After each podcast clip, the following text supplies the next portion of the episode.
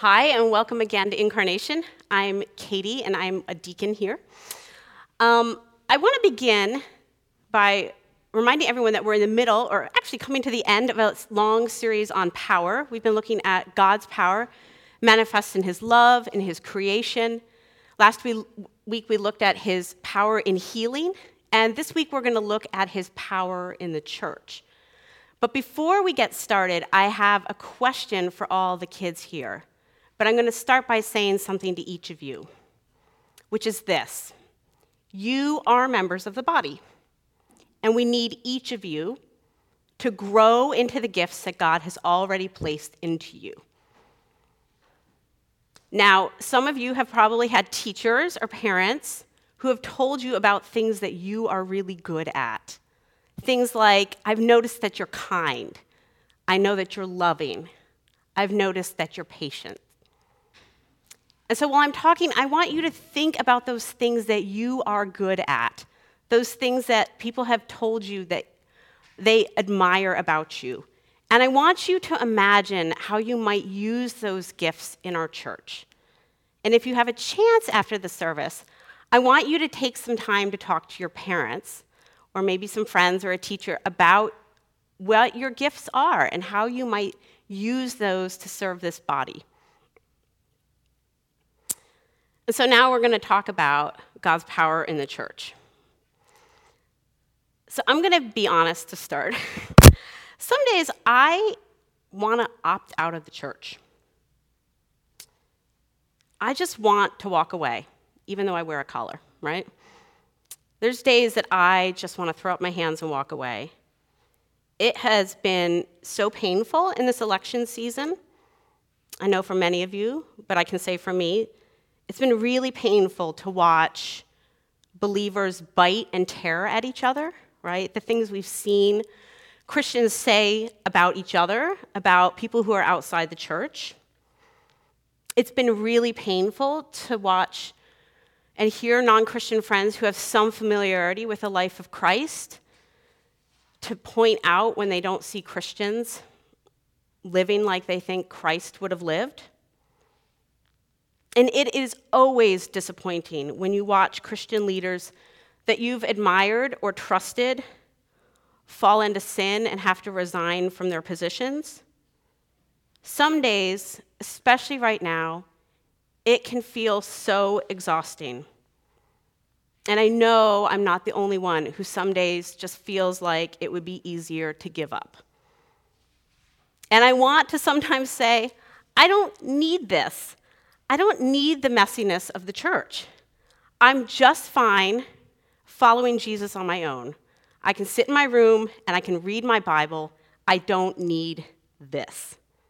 And in fact, some days if I'm honest, if I'm feeling especially prideful, I can think to myself, actually, I think I could do better, right? I can do better than this. But here's the truth. That is not the way things are.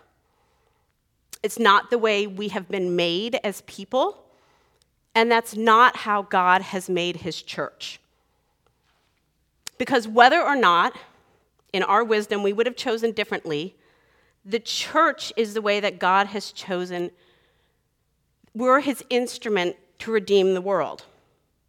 He's entrusted his church with the great task of his good news and taking that good news to the whole rest of the world. And God's reign, his recreation of everything he's made, is meant to begin in the church. We're meant to be a picture for the rest of the world of what it looks like when God is king. And that reign is meant to spill out into every street and every corner of this world. God has chosen to place his immeasurable gift, his all-surpassing power into us, the fragile jars of clay we see around us. And in that way, Saint Paul says, God has demonstrated that his power to heal, to redeem, to restore, to save, doesn't come from us. It's not us. It is him working through and in us. God has chosen to entrust his salvation to those that the world sees as weak and foolish and shameful, and sometimes we are those things. As foolishness to the world is the fact that God has entrusted his gospel to us. And in baptism, when we're baptized into the church, we receive his Holy Spirit so that his life and his light can shine out of us. But here's the other part. When you are baptized, you become a member of this, right? You become a member of the body. And I sometimes think we want the first half without the second half, right? We want God's Spirit to abide in us, but we don't always want this. And the thing that the church has always said is that those things are inseparable. You cannot have, as Cyprian of Carthage said, he cannot, you cannot have God as your father unless you have the church as your mother. And you can't have Christ as your elder brother unless you accept all of these as your brothers and sisters too. And this goes all the way back to creation. In creation, God made us social creatures, right? He put us into families and communities. So it's built into who we are, and we cannot escape it. And there's no surprise that the order that God has set into creation would then flow into his church.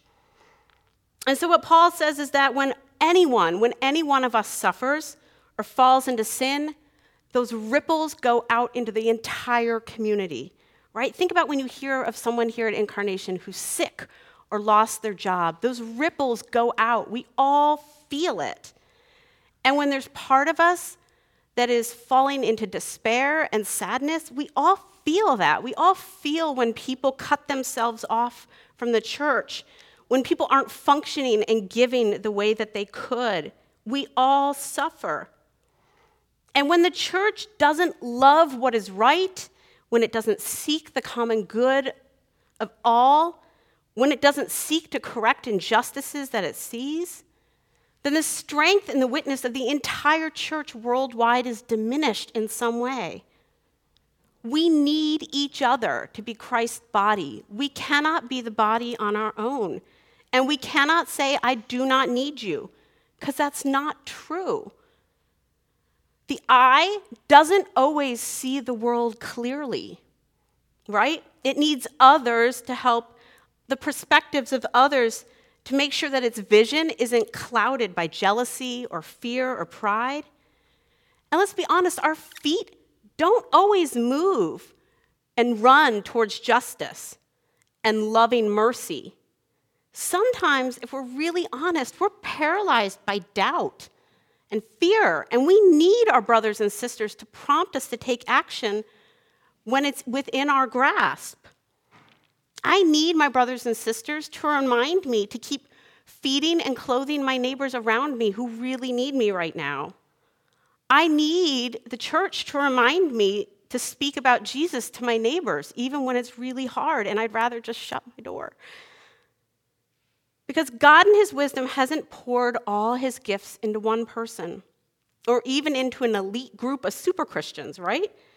Rather, he's placed each of us in just the places that he wants us to be. He's placed you in Incarnation in Arlington, Virginia, in Washington, D C, outside of Washington, D C, in the United States, right now. There's no accident. He's placed all of us exactly where he wants us to be. And there's no more or less important gifts, right? We're all necessary.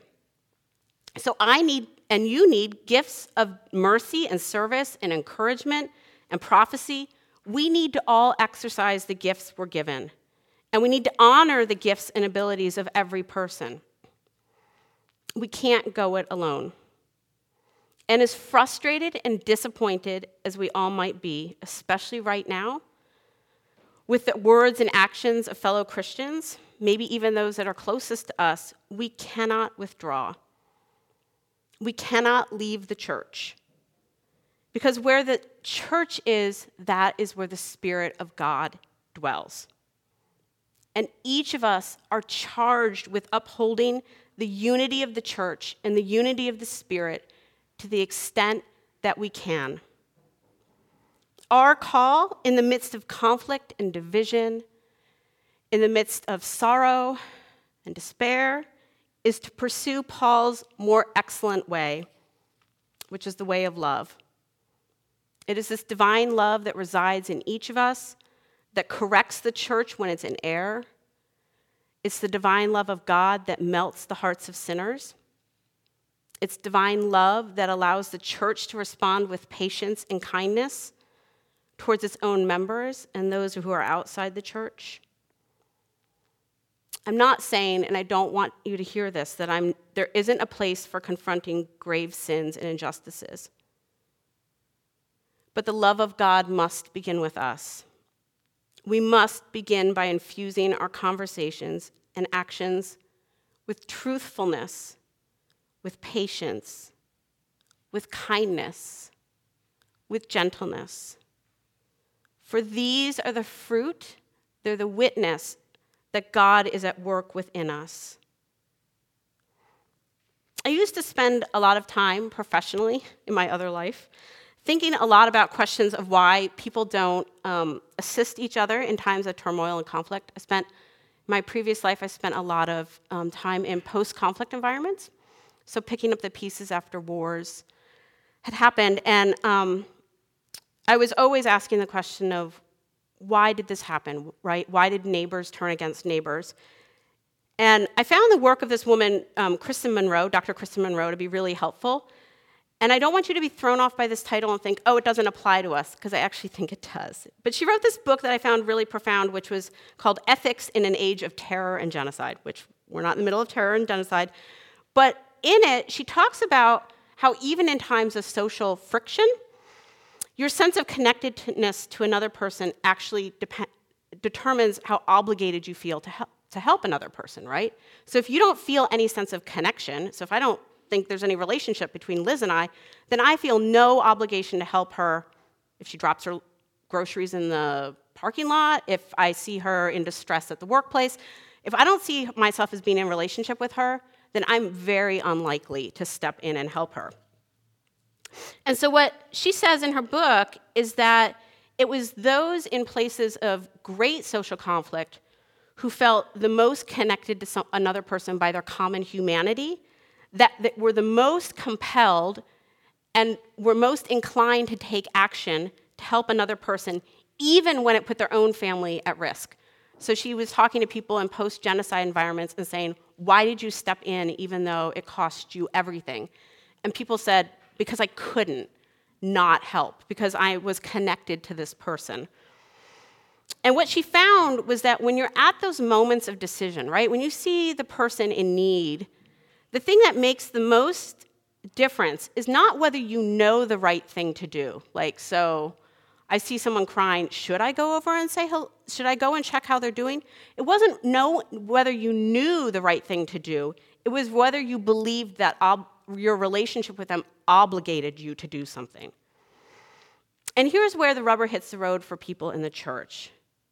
We know that we belong to each other because we are knit together in Christ's body. We know we belong to each other because we know that we have been given the commission of God to go out into the world and to witness to his love. So we know that we are in relationship with one another. What I'm suggesting is that we need to let that identity, as the body of Christ, we need to allow it to constrain us, to constrict our actions, and we also need it to set us free. It needs to be the defining identity of our lives. Because I think if we see ourselves as knit together inseparably with one another, that totally changes how you see your relationships with those that you might not naturally be inclined to assist or to be in conversation with.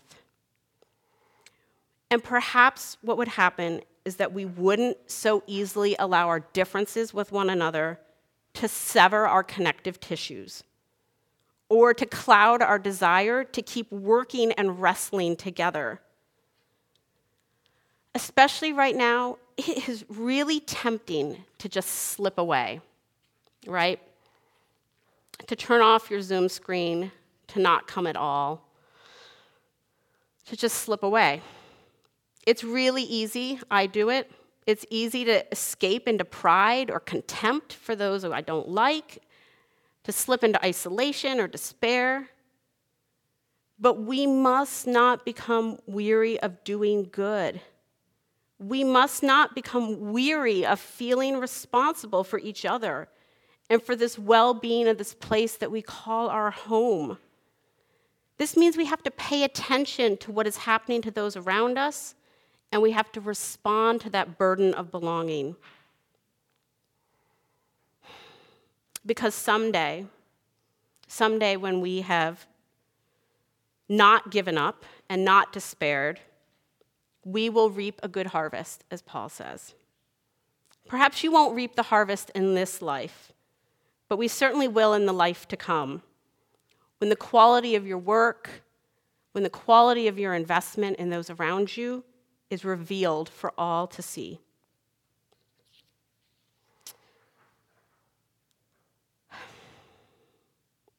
And so I pray for each of us that we would be able to step out into those places of discomfort, that we would see ourselves in relationship to one another.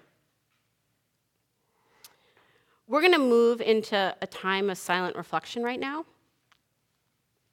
And I, um, I'm going to invite you to think, to call to mind the person that you have had the most friction and conflict with recently, whether in your workplace, in the church, in your family, that person that just burns you up with anger,